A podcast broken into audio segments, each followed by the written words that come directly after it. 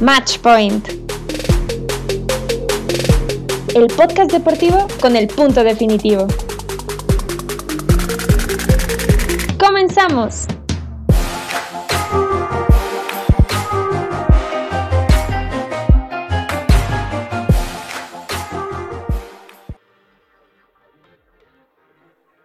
Bienvenidos a un nuevo episodio de Match Point, donde les hablamos todo lo que pasa en el mundo del deporte y en especial este fin de semana pasó algo muy trágico, una tragedia en el fútbol mexicano. Ya lo estaremos hablando más a detalle. Antes de entrar a explicar, a detallar todo lo que todo lo que pasó en Querétaro en el partido de Querétaro contra Atlas, pues nos acompaña Fer Buga. Y Fer, ¿cómo estás? Hola Emma, ¿qué tal? Pues Quisiera decir que muy bien, pero con este tipo de noticias nadie puede estar bien, así que bastante triste por lo que está ocurriendo en nuestro fútbol, bastante triste por todo esto que ha pasado este fin de semana y pues de lo que estaremos platicando y estaremos debatiendo en unos momentos. Y por otra parte también tenemos a otro invitado muy especial, especialista en fútbol y también que tiene su punto de vista allá en Querétaro. ¿Cómo estás, eh, Chucho? La verdad es que bastante tristes, el ambiente por acá en, Querétaro es, diría que desagradable y pues nada, eh, no voy a decir que entusiasmado, pero pues sí, creo que es importante hablar del tema, dar un poco de, contexto, un poco de, de, nuestra opinión al respecto. Y bueno, para los que no estén enterados, difícilmente no, no hay, hay personas que no están enteradas, pero Vamos a explicar, el día 5 de marzo del 2022 pues se jugaba la jornada de la Liga MX en el partido correspondiente al Querétaro contra el Atlas en el Estadio Corregidora. Pasaba el segundo tiempo y se veían se veía violencia en las gradas del estadio, se veía una pelea entre las barras de Atlas y la barra de Querétaro. De verdad que este tipo de violencia es controlable en un estadio porque generalmente es muy extraño ver a dos barras encontrándose ya sea dentro ya sea fuera del estadio, pero esto llegó a, un, a un nivel muy grande, a un nivel grave. Tuvieron que abrir las puertas de la misma cancha para que las personas que las familias que estaban adentro de las gradas no tuvieran eh, que correr ese riesgo. Y de hecho, algunas eh, familias que estuvieron presentes dijeron que de no haber abierto las puertas de la cancha, muy probablemente estas personas hubieran resultado gravemente heridas. Entonces, posteriormente de, esto, todas las barras también procedieron a ingresar al estadio, hicieron daños en el estadio, pero la verdad es que los daños en el estadio es lo menos importante que hay aquí. Lo más grave es que hubieron muchísimas personas dañadas. No había lugar donde una persona no estuviera segura en este estadio. Había gente escondida entre las eh, tribunas, entre los vestidos incluso de los equipos, entre, entre las bancas, había de verdad un pánico increíble que nunca había visto yo en un partido de fútbol en mi vida y mucho menos lo esperaba ver aquí en México de, de, un deporte con mucha tradición. Pues poco a poco fue surgiendo información. Los medios oficiales, eh, cabe aclarar que toda esta información es la que dio el presidente de la, de la Liga BBVA MX, Miquel Arriola, dijo que al menos hay 26 personas heridas. Fer, ¿tú cómo viste esto? ¿Cómo viste la situación que pasó? ¿Cómo has visto cómo se ha desarrollado toda la información durante este día? Porque poco, poco tiempo de todo, lo, de todo este suceso. Sí, más o menos, como comentas, han pasado aproximadamente 25 horas de que empezó este, este desastre. La verdad, pues estaba viendo el partido, de repente ves que empieza el disturbio en las gradas, empieza la gente a bajar a la cancha, como bien nos lo contaste, y pues por supuesto que te sorprende, ¿no? Porque el partido estaba en el minuto 63, estaban jugando y de la nada la gente entra al, estadio y entra apanicada, entra pues corriendo, entra con niños, entra muchísima gente quitándose las playeras de, sus equipos, algo que pues como aficionado es durísimo de ver como bien lo mencionas, 26 eh, personas hospitalizadas, igual según Mauricio Curi, que es el gobernador de Querétaro, tres en estado grave, tres dados de alta, pero pues muchísima gente que también fue dañada de diferentes formas, ¿no? Emocionalmente también es un daño muy fuerte, la, ver toda la inseguridad en el estadio, ver todo el riesgo que existe de algo que tendría que ser tan bello, tan apasionante, tan divertido como un partido de fútbol. Y justamente eh, mencionando también pues que había muchísimos niños, había muchísimas mujeres y por desgracia que se fueron en contra de todos, ¿no? Aquí vimos imágenes muy fuertes de incluso gente atacando a niños, atacando a jóvenes, atacando a personas que pues son mucho más vulnerables a, la mayoría de los aficionados que son hombres de edad arriba de los 25 años aproximadamente y pues también, ¿no? El, resguardar a los jugadores, eh, los medios de comunicación intentaron salir lo más rápido posible, etcétera, etcétera. Muchísimo caos, eh, muchísimo dolor ver esto, por supuesto. Bueno, no sé qué tenga Chucho que contarnos que tiene una perspectiva un poco más local. Bueno, yo más que nada quiero hablar de lo que es el fútbol, ¿no? Porque el fútbol, eh, el día de, ayer, 5, 5, de marzo, se vio, se vio manchado y se vio manchado para mal y por mucho tiempo va a estar manchado. No me cabe en la cabeza todavía lo que sucedió acá en, en, Querétaro. Eh, pues sí, se siente un ambiente un poco extraño se siente en las calles hasta un poco vacías. Es una tragedia lo, que, lo que sucedió. Hay gente buscando a, familiares, hay varios posts de gente desaparecida y pues no me cabe en la cabeza todavía. Pero bueno, volviendo un poco más enfocado a, lo que sucedió, es clara la falta de, seguridad en el estadio. En los demás estadios a los que he asistido, el Azteca, el OmniLife, eh, CU, estaba rotado de policías todos lados, no te dejan pasar ni cinturones, a veces ni hasta agujetas, ¿no? Y en este partido resulta, por, las imágenes que, que, pude llegar a ver ayer, que se podían ingresar cinturones, se podían ingresar eh, navajas, se podían eh, ingresar todo tipo de objetos que normalmente no se permiten ingresar. Y en una entrevista eh, ayer a un aficionado del Atlas, le preguntaba como, oye, a ustedes el proceso de revisión fue más pesado que, a cualquier aficionado del Querétaro y él contesta que sí, que inclusive ellos no los estaban dejando pasar ni sus agujetas, ni monedas, absolutamente nada, iban indefensos. Entonces por parte de la seguridad eh, el estadio Corregidora yo diría que es el peor estadio a, nivel Latinoamérica, ¿no? O sea, ¿cómo es posible que, se pueda dar una, eh, un disturbio de esta magnitud y poner en peligro a toda la afición, ¿no? indistintamente de quién apoyes eh, a lo que haya sido al estadio, si era apoyar, a divertirte, a ver fútbol, eso, eso queda un poco de lado, ¿no? Eh, el, propósito de estar ahí en el estadio, los que hayan estado ahí en el estadio, no, no tenían por qué vivir esa situación de ninguna forma. Y esto también es consecuencia pues, de lo que vive el país, ¿no? Cuántas noticias de este tipo, de trifurcas, de eventos violentos no ha habido en los últimos meses, ¿no? Entonces, también creo que es un reflejo de, de lo que está viviendo nuestro país ahora mismo. Ahora, obviamente la rivalidad que tienen estos equipos no justifica nada de lo que hayan hecho. Sabemos que estos equipos por ahí traían un pique de, del descenso, que estaban peleando por no descender. Eh, pues digamos que ahí ya poco a poco se fue cosiendo en los últimos años esta rivalidad, pero creo que de verdad lo que todos dicen, lo que está en la cancha se tiene que quedar en la cancha, no tiene que sobrepasar más cosas porque lo hemos visto, ¿no? Y tampoco es, es bueno generalizar que todo todo el fútbol es violencia, porque la verdad es que no es sinónimo, aunque la verdad con esto ha dejado una imagen, el fútbol mexicano ha dejado una imagen terrible en todo el mundo.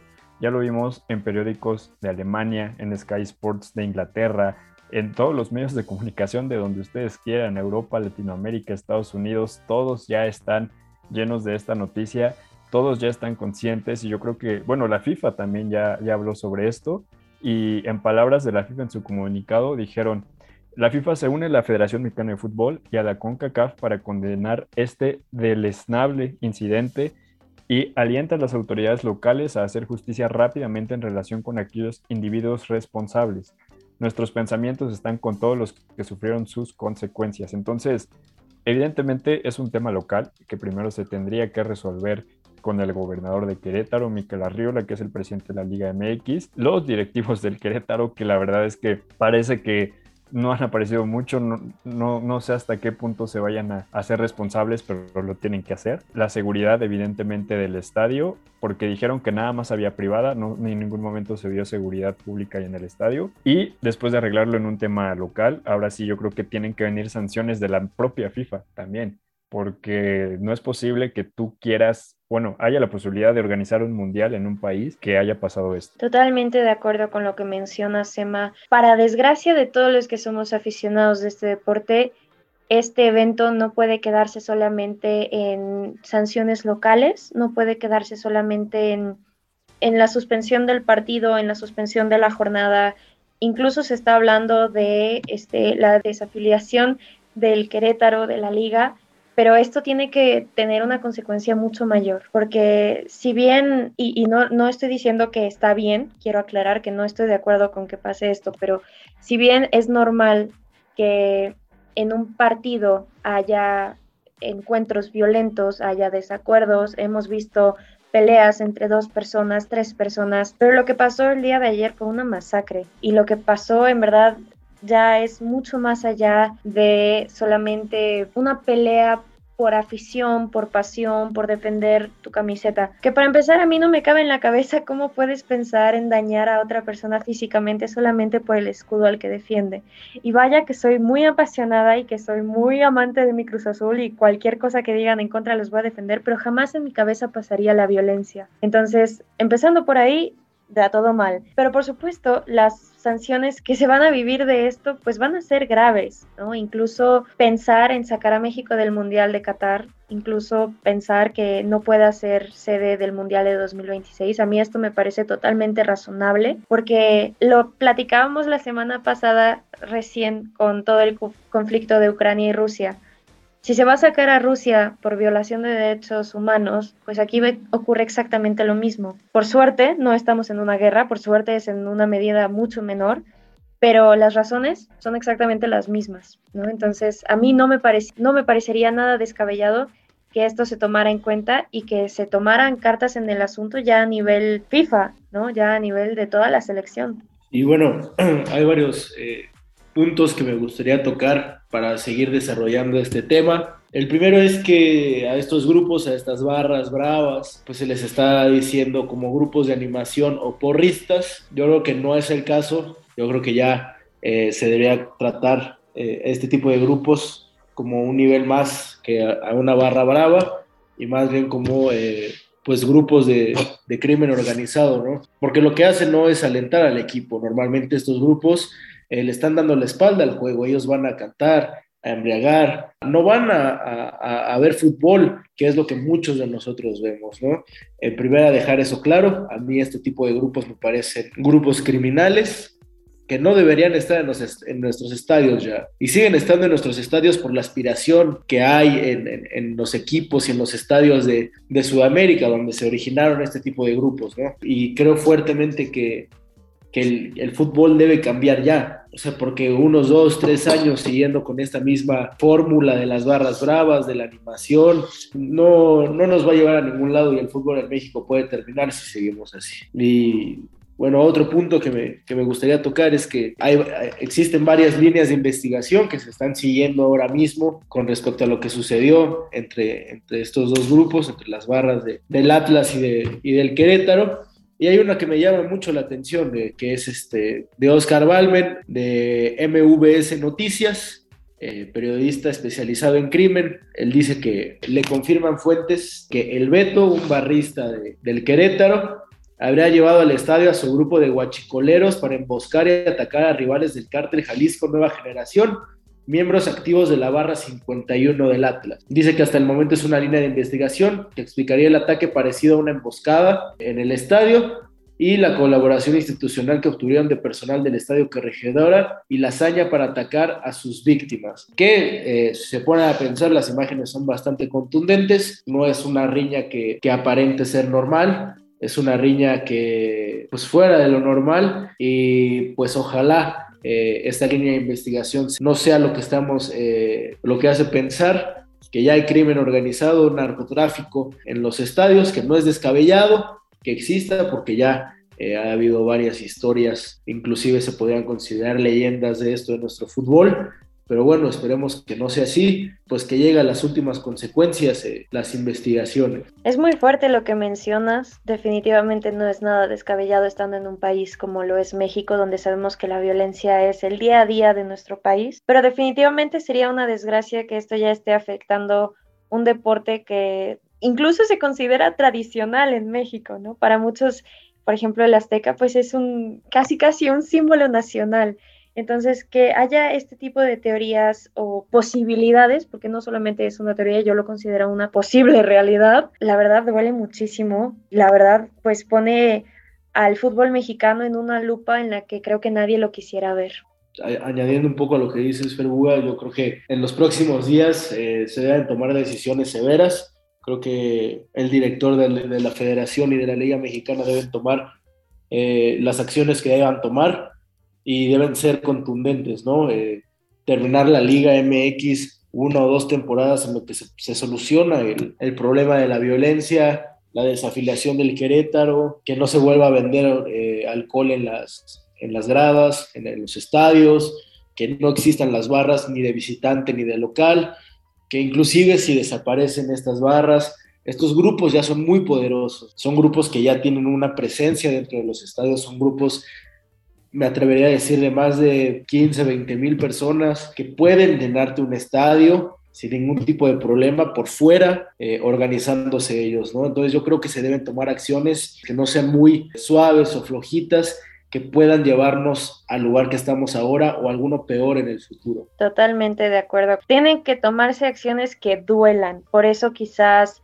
el no permitir a México en un mundial, eso le dolería muchísimo a la afición, incluso cuando se estuvo platicando por el grito homofóbico que ya conocemos en el estadio, fue algo que pues a la afición le afectó muchísimo.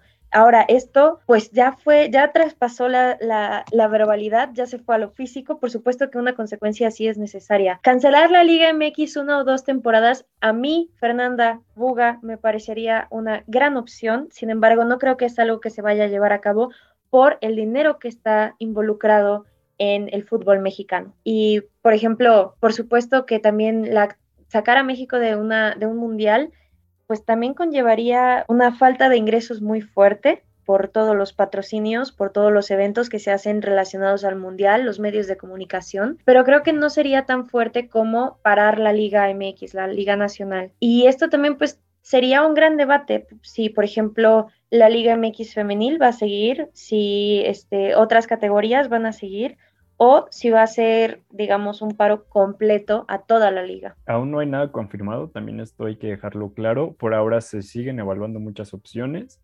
Lo real es que ya eh, Miquel Arriola se dijo que se va a llevar una investigación a fondo y que es muy probable que en los próximos partidos eh, de fútbol haya un seguimiento digital como lo haya en, partidos de la selección mexicana.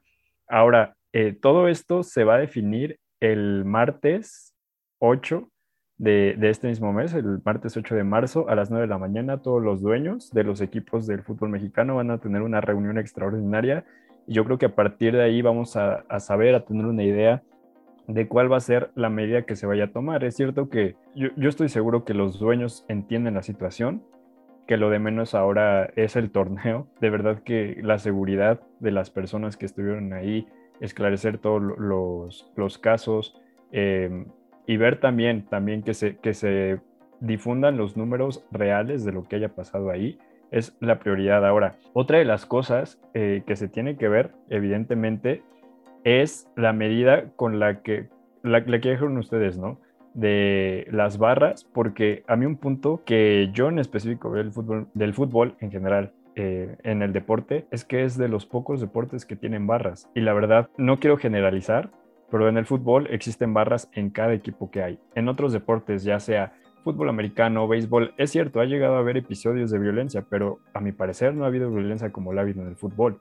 ¿Qué hacen esos deportes para que no se genera tanta violencia como se ha generado en, el fútbol? ¿Qué, es lo que hacen diferentes? Las barras bravas son el problema. Ahí cada quien puede sacar sus conclusiones, pero a mi parecer, hasta ahora en el fútbol, una de las mayores, digamos, problemas han sido este, e, estos grupos, estas barras, porque también lo hemos visto en Inglaterra con los hooligans, que eso también ya ha llegado a temas muy serios. Lo hemos visto en muchos, incluso en mundiales, lo hemos llegado a ver de, de agresión. Entonces, pues de verdad que yo creo que hay que ver muy bien y van a evaluar eh, este tema por este, por este mismo punto. Y bueno, también quiero agregar que hay una gran falta de, pantalones de todos los directivos de esta liga, la Liga MX, porque ya, van, ya son eh, casi 48 horas, 48 horas de, de aquel 5 eh, de marzo. Es complicado, ¿no? La falta de pantalones que tengan para no dar una solución de una vez, ¿no? ¿Qué, ¿Por qué tienen que esperar al martes?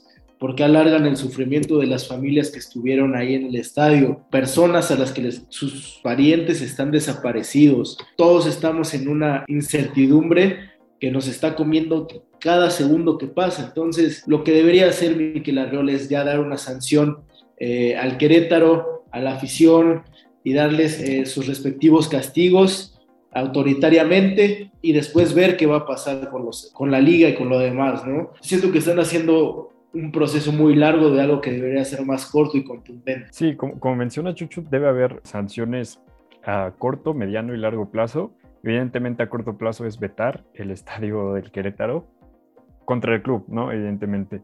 Em, yo creo que la medida a mediano plazo será suspender de, algún torneo algunas eh, actividades al mismo Querétaro y también lo de las barras. Yo creo que eso sería a mediano plazo y a largo plazo también Miquel Arreola eh, comentó que sí se está evaluando y se va a evaluar la, la, posibilidad de desafiliar al Club de Fútbol de Querétaro. Eso también es una opción. Entonces, tiempo todavía yo creo que se necesita para seguir las investigaciones. De verdad que la prioridad ahora yo creo es identificar a las personas agredidas, a las personas desaparecidas, porque también hay. Em, y no solo estoy hablando de aficionados, también estoy hablando de policías, porque hay policías que también fueron eh, cómplices. No hacer nada te hace cómplice de, de algo tan tan grave como lo que pasó. Eh, y también de, de, las familias de los jugadores, la verdad es que yo no he escuchado nada de eso, afortunadamente. Pero de verdad el portero del Querétaro se quedó ahí mucho tiempo. Eso de verdad que fue algo muy valiente y no sé qué tan necesario haya sido, pero en fin, hay muchísima preocupación todavía de las familias en redes sociales. Eh, creo que también algo que podemos hacer nosotros para ayudar es compartir cosas de las personas que aún no saben nada, las personas desaparecidas, porque sí hay, sí hay mucho. Y pues de verdad que la Liga MX se tiene que hacer cargo y como dice Jesús, que no les tiemble la mano en decidir. Totalmente, y algo que a mí me parece también importante es realmente saber de dónde llegó la violencia, qué fue lo que realmente pasó, porque si bien Querétaro es quien está ahorita bajo la lupa, quien está siendo investigado, pues los aficionados de Atlas también hicieron su parte, ¿no? Y también, digo, si fue solamente aficionados de Querétaro, entonces que la sanción sea a ellos, pero si estuvo también involucrada la barra del Atlas, si estuvo involucrada la porra, pues también necesitan una sanción, ¿no? No solamente hay que enfocarnos en Querétaro. Por supuesto, pues habrá que ver qué es lo que decide la liga, qué es lo que pasa con, con nuestro fútbol, porque en verdad yo creo que el fútbol mexicano no tiene por qué volver a jugarse hasta que las condiciones sean óptimas para que esto pase. Y también esperamos que esto sirva como ejemplo no solo para México, que sirva para todos los países, porque esto no es algo que se tenga que arreglar cuando pase, esto es algo que nunca debería pasar, que se debe evitar y que todos los estadios, equipos, selecciones tomen las medidas necesarias. Y también estoy hablando de otros deportes que se puede evitar, son cosas que de verdad tú vas al estadio a divertirte, tú no vas al estadio a otra cosa más que a disfrutar del espectáculo, del deporte, porque el deporte no es violencia. Entonces, pues sí, en unos días estaremos viendo qué pasa con la Liga MX, esperemos que se tomen las sanciones necesarias, pero muchas gracias por acompañarnos en este episodio, un episodio necesario para platicar sobre la situación del fútbol mexicano. Ya saben, todas las semanas nos pueden escuchar justamente aquí en Matchpoint donde les estaremos hablando no solo de fútbol, sino de todos los deportes y todo lo más importante que esté pasando alrededor del mundo. Así que muchas gracias y nos escuchamos a la siguiente.